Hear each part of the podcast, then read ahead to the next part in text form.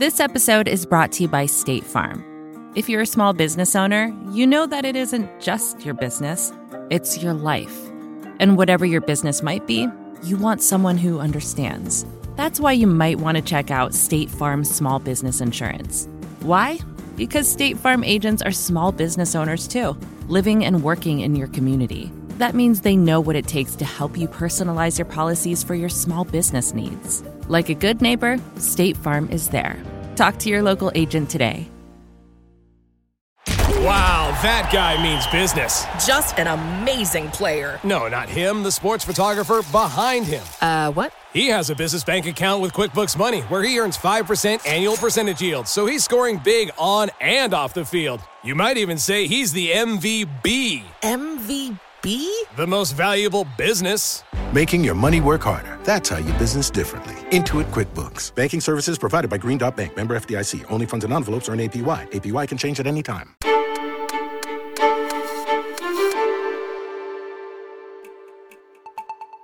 You probably don't remember where you were on October 4th, 2021.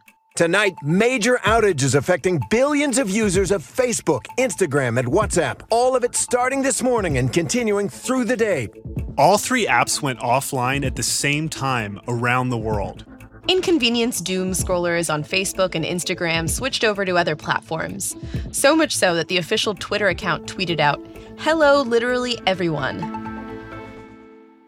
But for Rajiv Kira, WhatsApp going down was a much bigger deal. We never thought WhatsApp would be down for so long. The official shutdown lasted for about six hours, but the effects lingered in a few places, such as India, which meant enormous consequences for people like Kira. WhatsApp is his livelihood. He founded a food tech business called Chakki Pising outside New Delhi, India, that delivers freshly milled flour and spices to people. And he runs it primarily on WhatsApp. That's where he lists available items, chats with customers, processes orders. So 70 80% of our business was down. Kira was not alone. About 15 million businesses run on WhatsApp in India. And even today, to be very honest, we don't have an alternative which can 100% replace WhatsApp if there is a downtime. In India, WhatsApp is more than a private messaging service. For its 400 million users there, WhatsApp is the internet. Or you could put it like this WhatsApp in India is a way of life. Keep in touch with your family. WhatsApp. Buy and sell goods. WhatsApp. Send money. Access critical medical information, like where to get a COVID vaccine. WhatsApp. Though it doesn't contribute much to Meta's bottom line yet, WhatsApp is the company's most essential product by far. That's because, with over 2 billion users, WhatsApp is embedded in the social, economic, and political infrastructure of countries across the globe. But there's a dark side to connecting the world. Enormous platforms can cause enormous problems. India is WhatsApp's biggest market, and viral hoaxes on the platform are being blamed for a recent spate of mob violence. Recently in India, internet lynch mobs have killed a dozen people, including innocent bystanders. The encrypted messaging platform has become a playground for conspiracy theorists.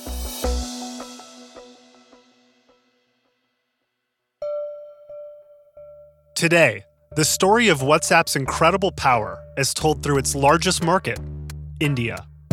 Mark Zuckerberg has had a long history with India, even before WhatsApp solidified his company's dominance there.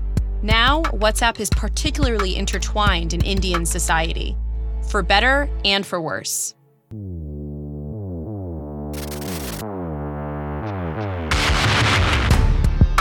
This is Land of the Giants.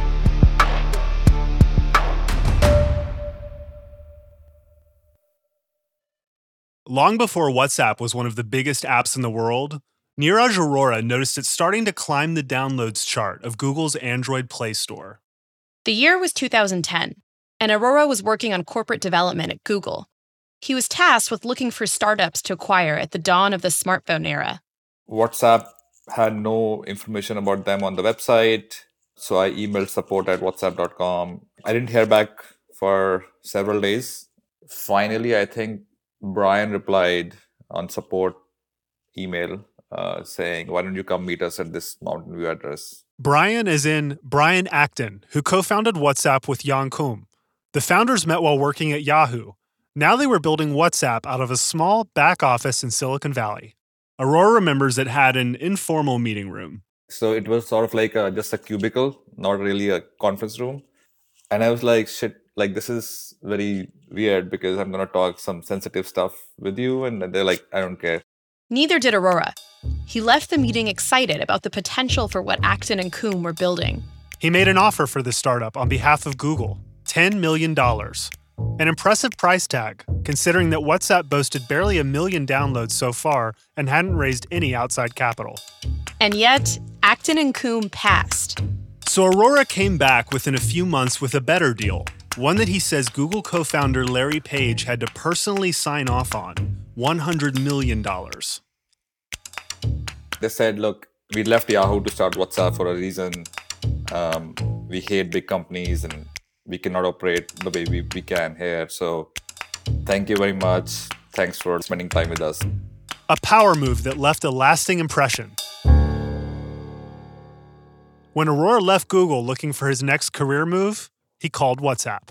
Obviously, the only company I really wanted to like work at was WhatsApp. Like I'd seen everything: Dropbox, Airbnb, Square, like all the hot darlings of the valley were not that interesting. This was sort of like the hidden gem that nobody knew about and was just growing really well, and the founders were incredible. Arora joined WhatsApp in November 2011 as its chief business officer. And by then, WhatsApp's growth was taking off purely by word of mouth. Tens of millions of people were using the app. The most important thing was that our daily to monthly active users ratio was the best in the industry. I think it was around 70 something percent. Like 70% of your monthly active users would come back daily, which was, I think, better than Facebook's. Here's why WhatsApp was taking off it was a cheaper alternative to texting. Traditional text messaging was expensive in a lot of the world at the time. You often got charged per text. Messaging apps like WhatsApp instead used internet data plans. And WhatsApp was simple, both to sign up for and to use. Koum Acton made a priority of supporting every kind of smartphone possible, so WhatsApp could work no matter the device. And your account was just your phone number. The app limited the information it collected on you, not your location and not the names or addresses of your contacts. This spoke to a key value for the founders of WhatsApp privacy. From the very beginning, privacy and security were built into the company's DNA. This was more than a design feature, it was what the founders felt they owed their users. Koum was born in Ukraine during the Soviet years. Growing up, his parents avoided using the telephone for fear they were being monitored by the state. If Koum's appreciation for privacy came from his personal history, Acton's came from his professional past. At Yahoo in the 90s, he'd run an advertising platform that collected click through data. It turned him off for good on targeted ads. He had a very kind of like an ugly experience trying to figure that thing out. I think he didn't really enjoy that experience of collecting all the data and showing ads and all that. So when they started WhatsApp and when Brian joined, it was very clear. He said, I'm not, never going to do that. And this is a very intimate and personal product that we are building. I would hate to collect or know what people are chatting about on my app, right? So from day one, it was not an option. Koum famously taped a note to his work desk from Acton that read, No ads, no games, no gimmicks. WhatsApp's emphasis on simplicity and privacy was working. By early 2013, the company had 200 million active users. And with advertising off the table, Acton and Koum decided to charge a whopping 99 cents a year for the app. It wasn't much, but in the world of free social media apps like Facebook, Twitter, and Snapchat, it was unusual. And according to Arora, it was actually part of an effort to slow down growth to a manageable pace. But the strategy didn't work out exactly as planned the growth never stopped. People were still paying, and they were shocked. And I, I, I remember I still have the screenshot somewhere where I think there was a point where we were the top paid app on on the App Store in 50 different countries at the same time. WhatsApp's success was starting to make waves. In April 2013, Koum took the stage at the All Things D mobile conference and revealed that WhatsApp had more users than Twitter. Everybody was was taken aback, like who are these guys? They've never talked about themselves, and now they're saying they're bigger than Twitter, right? Arora says after Koum's mic drop, major acquisition offers rolled in. The Chinese company Tencent was the first big one $10 billion. Google called again. This time, Larry Page wanted to meet. And the meeting got scheduled, but. It would be too late because someone else had been keeping track of WhatsApp's success Mark Zuckerberg. We were getting into the zone of half a billion users, active users, really active every day, and with an opportunity to definitely get to a billion users and do a lot of other things than just messaging, right? So it was absolutely an existential threat for Facebook, and he knew that. As he had shown with the purchase of Instagram, Zuckerberg was always on the lookout for challengers to his social media empire. And WhatsApp's growth on mobile phones directly challenged Facebook Messenger, especially because WhatsApp was taking off in parts of the world that Messenger just wasn't. And at a more fundamental level, people were using WhatsApp for many of the same reasons they might otherwise use Facebook to keep in touch with family and friends online. It was a network of users that might never enter the Facebook universe. Zuckerberg needed it, or he might lose to it. So he made his move. Before WhatsApp was set to meet with Google, Zuckerberg invited Koum over for dinner. Facebook said, look, whatever it takes, the kind of deal you want to structure, whatever you want, we'll give it to you. And by whatever you want, they meant it. Autonomy, no ads, complete product independence for Jan and Brian, board seat for Jan, which we didn't ask for, they offered. We said, okay, fine. And encryption, end to end encryption was, they cannot say no to it. Like we were still in, working on it, and they said, yeah, we'll support that. End to end encryption was a deal point that spoke to Acton and Koum's focus on privacy. The technology would prevent anyone except the sender and the recipient of a message from being able to read it. So even WhatsApp itself wouldn't be able to know the contents of the conversations flowing through its service. The encryption deal point also spoke to an inherent tension between WhatsApp and Facebook early on. Facebook's business model depended on collecting data about users' likes and interactions so it could use that data to personalize ads. Obviously, Jan and Brian might never put this on the record that we were doing this partially so that Facebook never gets any information about our users. But I know for sure that was one of the reasons they wanted to do it. Even if WhatsApp's adherence to privacy was contradictory in some ways to Facebook's business, Facebook just wanted to get the deal done. Koum and Zuckerberg did just that on Valentine's Day in 2014. The agreed price 19 billion in mostly Facebook stock. It would be Zuckerberg's largest acquisition ever by far. The media reported at the time Zuckerberg and Koum shared a plate of seasonally appropriate chocolate covered strawberries. It was a whirlwind romance. WhatsApp is a great company and it's a, and it's a great fit for us. Just shy of two weeks after the deal was signed, Zuckerberg was in Barcelona at the Mobile World Congress, a gigantic trade show for the mobile telecommunications industry. Already, almost half a billion people uh, love using WhatsApp for, for messaging. Um, and it's the most engaging app that, that we've ever seen exist on mobile uh, by far. People were stunned by how much he'd paid for WhatsApp. It was the most expensive purchase of any private tech startup to date. So when Zuckerberg was asked to explain his rationale, he sounded a little defensive. I actually just think that by itself it's worth more than $19 billion. I mean, it's, it's hard to exactly make that case today um, because they have so little revenue compared to that number. But I mean, the reality is there are very few services that reach a billion people in the world. They're all incredibly valuable, much more valuable than that. For Zuckerberg, WhatsApp was invaluable because it was a way to fulfill his original mission of getting as many people in the world as possible using one of Facebook's products. When Jan and I first met and started talking about this, um, we really started talking about what it was going to be like to connect everyone in the world, right? And a lot of this is the vision for internet.org, and that's what I really want to take the time to focus on today.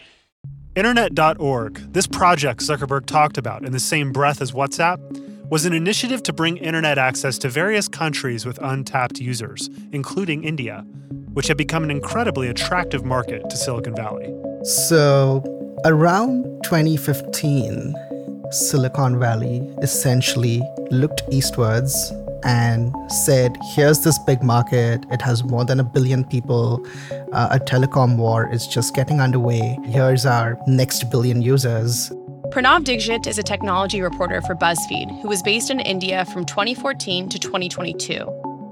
That telecom war he mentions, it meant that suddenly India experienced a huge drop in internet data costs. A whole bunch of people who couldn't afford to get online before now could. Most people in India experience the internet almost entirely on their smartphones. India leapfrogged, as they say, the desktop PC era. Most people never had them. So, back to Zuckerberg's Internet.org project, a way to get onto all those smartphones.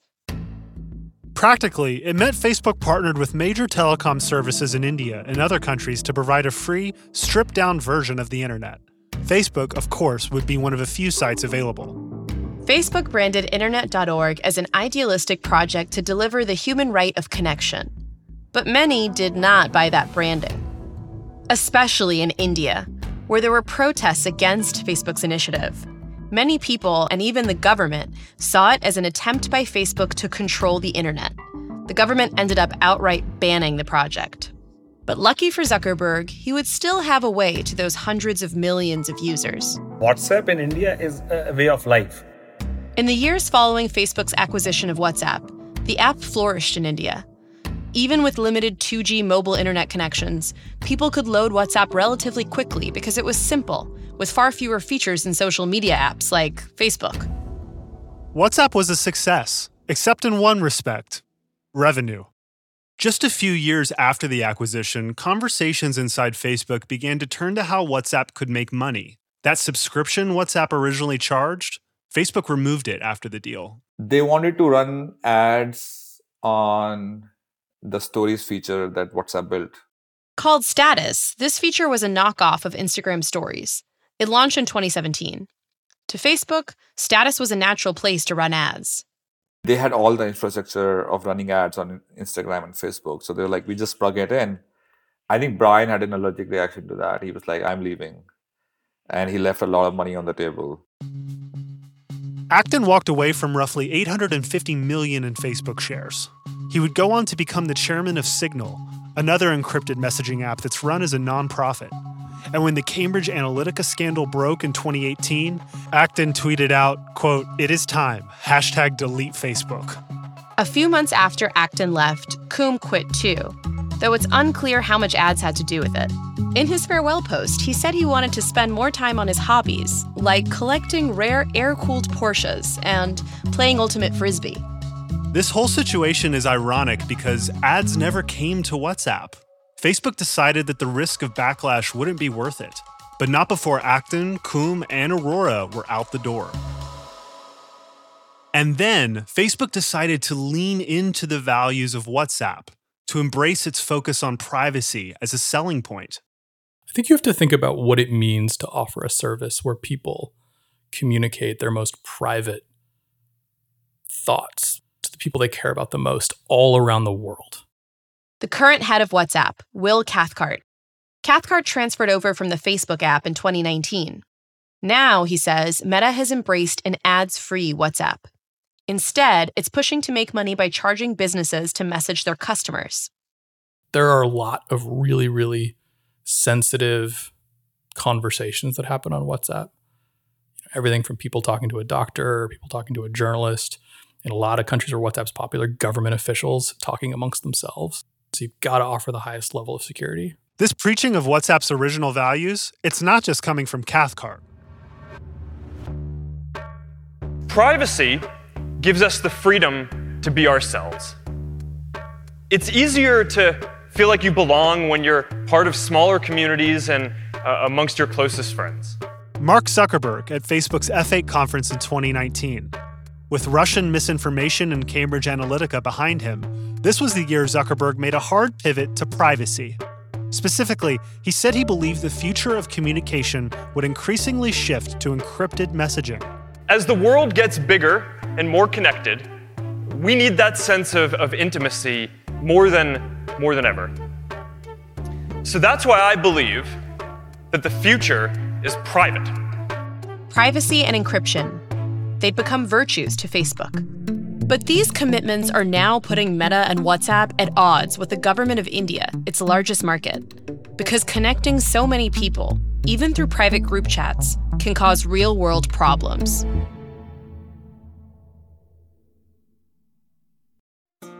This episode is brought to you by State Farm.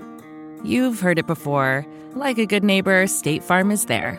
But it's more than just a tagline, because State Farm agents are small business owners themselves who live and work in your community. And if you're in the market for small business insurance, who better to work with than an agent who understands what it takes? State Farm agents can help you create a personalized insurance plan that fits your small business needs and budget. Talk to your local State Farm agent today about small business insurance. Like a good neighbor, State Farm is there.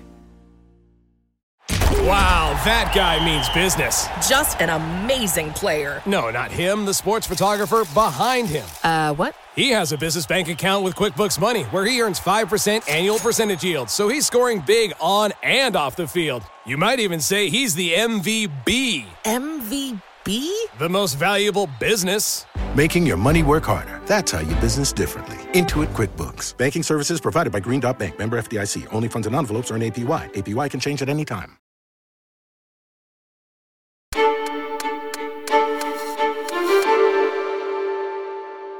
Please note, in the second half of the episode, there are descriptions of graphic acts of violence.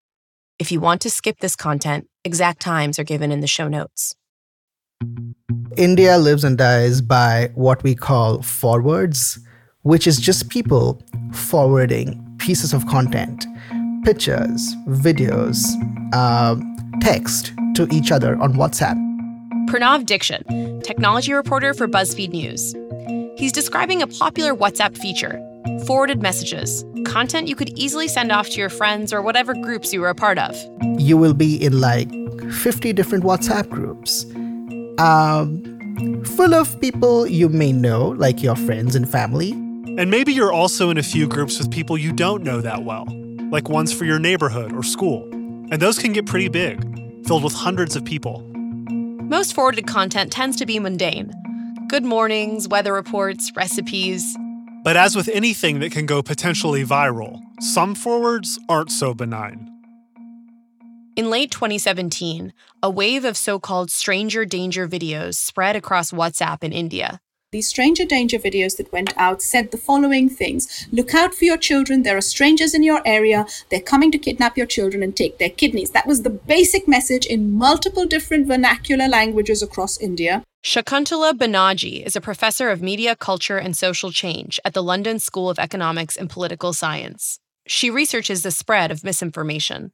What struck Banaji was that these videos were carefully edited and tailored to different ethnic groups, often depicting local children being seemingly kidnapped or hurt by malicious outsiders.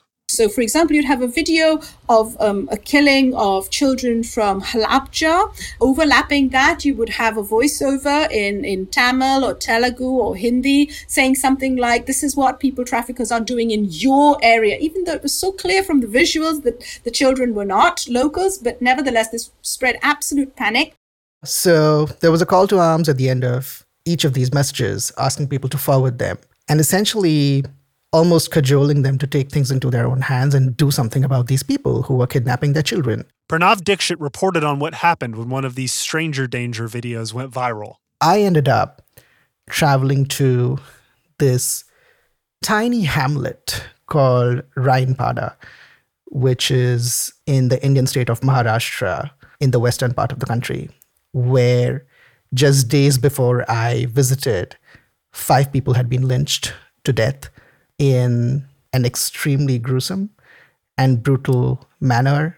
Basically, a mob of 40 people stoned them and beat them to death inside uh, the village council office. The video that spurred that violence, it was complete misinformation. It featured an image of dead children that was actually from the aftermath of a chemical weapons attack in Syria. But the fact that the information was being shared by people in WhatsApp groups made it feel more trustworthy. WhatsApp is your window to the world, and you believe everything that that you see there because you know, oh, somebody I know sent me this, a friend sent me this, somebody from my village sent me this. So it must be true. Banaji says in addition to the trust factor, there was something else at work here an atmosphere of heightened religious and political tensions. As we were doing our research, it became evident that very quickly the discourse morphed from it's just any stranger in your area to it's Muslim invaders, it's Muslim infiltrators, it's people from across the border, it's Bangladeshis, it's Rohingya. So, really quickly, so it began to look like there had been a kind of plan all along to sow distrust and enmity against new people coming into particular areas. Regional, ethnic, and religious conflicts in India predate the internet. But just as access to the internet started to grow, the political climate changed. So in 2014, um, Narendra Modi and his government came to power in India after a very sort of concerted new media campaign in which they um, linked modern technologies to their uh, outreach to different voter groups. Modi ran on a successful, digitally savvy campaign of political populism, vowing to put an end to corruption in India's elite ruling class. His political party, the BJP, historically has had a Hindu nationalist message, one which was amplified during the campaign and after Modi came to power. This ideology basically states that India is and always has been and always will be a Hindu, mainly Hindu nation, that Hindus should be proud of their Hinduism and should be strong. Modi's critics say that some of the viral stranger danger rumors on WhatsApp, while not directly started by Modi or the BJP, draw on religious divisions at the core of the party's politics. From around 2017 to 2018, Banaji says over 30 people were killed across India by mobs incited by misinformation spread on WhatsApp. The violence was gaining more and more attention, and pressure was mounting on WhatsApp to confront the issue. So in July 2018, WhatsApp rolled out some product changes in India to try to curb the sharing of incendiary videos and misinformation. It was a little over a year since the first major lynching connected to WhatsApp happened. Here's WhatsApp's Will Cathcart. We said, okay, how do we approach the problem? What are the things we can do to help society deal with misinformation? One of the first things WhatsApp did was to add friction to sharing, to slow down the speed at which viral content could spread. We really latched onto, well, how easy is it to send information around and how easy is it to find alternative sources of information? So forward limits have been the biggest change by far we've made. In India, that meant a user could only forward something to five individuals or group chats simultaneously, down from the previous limit of 100. WhatsApp adopted similar rules worldwide six months later. It also removed a feature that allowed for quick forwarding and eventually replaced it with a Google search button to remind people to confirm something is true before forwarding it. We're not trying to jump in and say, hey, what you just said is false. But by changing the design of the product, we can make it easier to find out the truth than it is to quickly forward something without thinking about it. These were all important changes. But to Pranav Dixit, the company could have considered the consequences of WhatsApp's original product design sooner.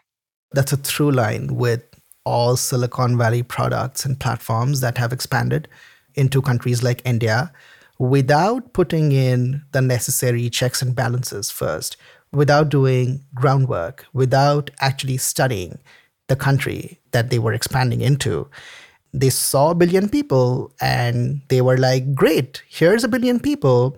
Let's just give them our product, our app, our service, and then let's see how they use it. For Indian regulators, though, these measures weren't enough. After WhatsApp implemented some of the changes, the Ministry of Electronics and IT issued a statement demanding it do more. The government called for WhatsApp to filter out harmful content from the source, to trace a chain of forwards back so it could track down who was spreading violence inducing rumors. There was one big problem, though end to end encryption.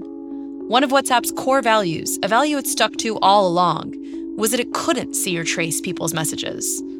Nikhil Pahwa is with the tech website Medianama. If WhatsApp was doing something about misinformation, uh, in terms of trying to prevent it, it would mean that they're reading the texts and that wouldn't be end to end encryption. So, WhatsApp is in a very tricky situation where, at one level, it can't do much except at a product level to try and address misinformation. But another way, there's really nothing that they can do specifically to address misinformation on the platform. Here's what WhatsApp can do, according to Will Cathcart. Sometimes on the team, we talk about it as um, solving a problem as an architect would rather than as a law enforcement officer would. I mean, architects think a lot about the design of a building, the design of a city. What can you do that will help create a safe environment or a safer environment over time, which is very different than when there's been a problem, a specific problem. How do you go deal with it?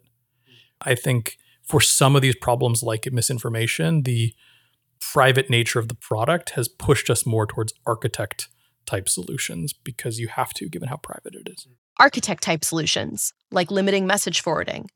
But other meta platforms like Facebook and Instagram, they can take the kind of law enforcement approach Cathcart referenced.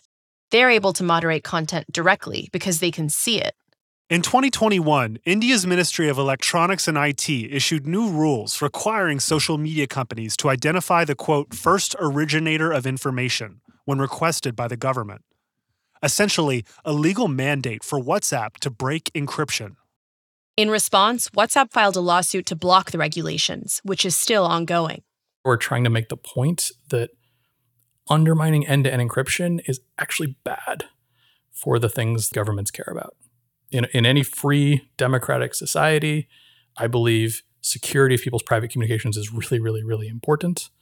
One of the points we've been making is that it is ironic um, that governments are never asking us to increase the security we offer people.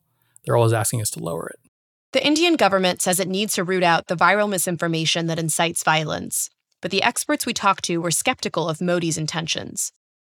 They worried that this could be a way for the government to crack down on open political debate in the country. Shakuntala Banaji again.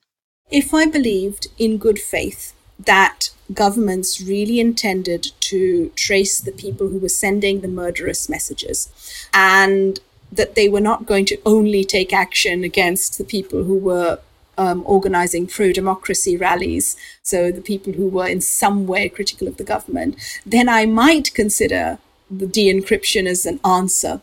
So, what is the end game? The Indian government has proven it can be serious about social media regulation. It went so far as to ban TikTok in 2020, claiming that the app was harmful to the quote, sovereignty and integrity of India, basically because of its company's Chinese ownership. But many observers believe that despite this precedent and the ongoing legal challenges, WhatsApp isn't going away. Pranav Dixit again. I don't think even the government wants to be in a situation where they ban WhatsApp because it's like, what are you going to replace it with? There's there's nothing else. Ultimately, WhatsApp is in a high stakes face off with the Indian government. But unlike TikTok, WhatsApp is so entrenched in India that it can't be as easily axed. At this point, both WhatsApp and the Indian government need each other, but they're each distrustful of the other's intentions. Meta's other social networks we've talked about this season Instagram, Facebook they're fighting to stay relevant.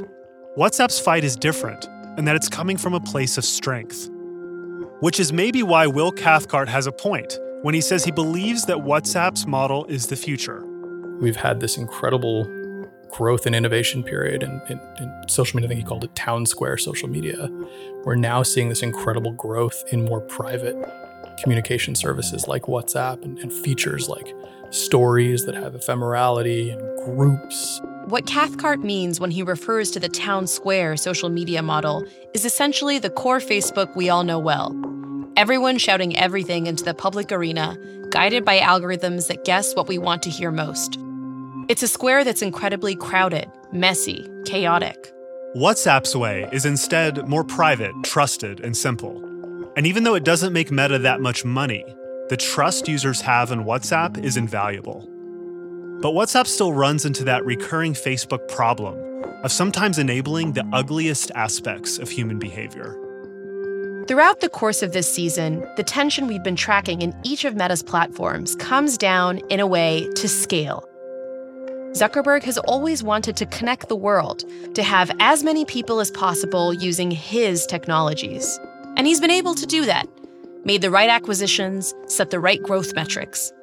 But when it comes to considering the complexity of every culture, the trade off of every product design, Meta hasn't always been able to think ahead.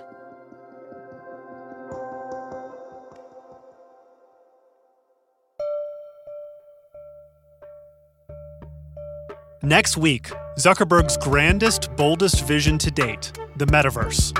In our season finale, what would it look like for Zuckerberg to invent the next era of how we connect with each other?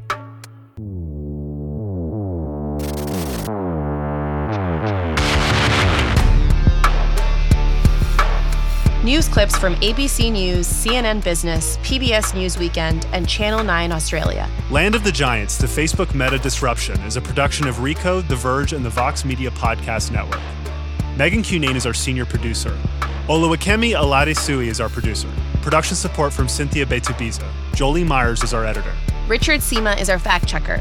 Brandon McFarland composed the show's theme and engineered this episode. Samantha Oltman is Recode's editor in chief.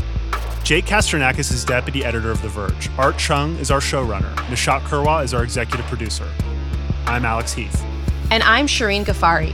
If you like this episode, as always, please share it and follow the show by clicking the plus sign in your podcast app.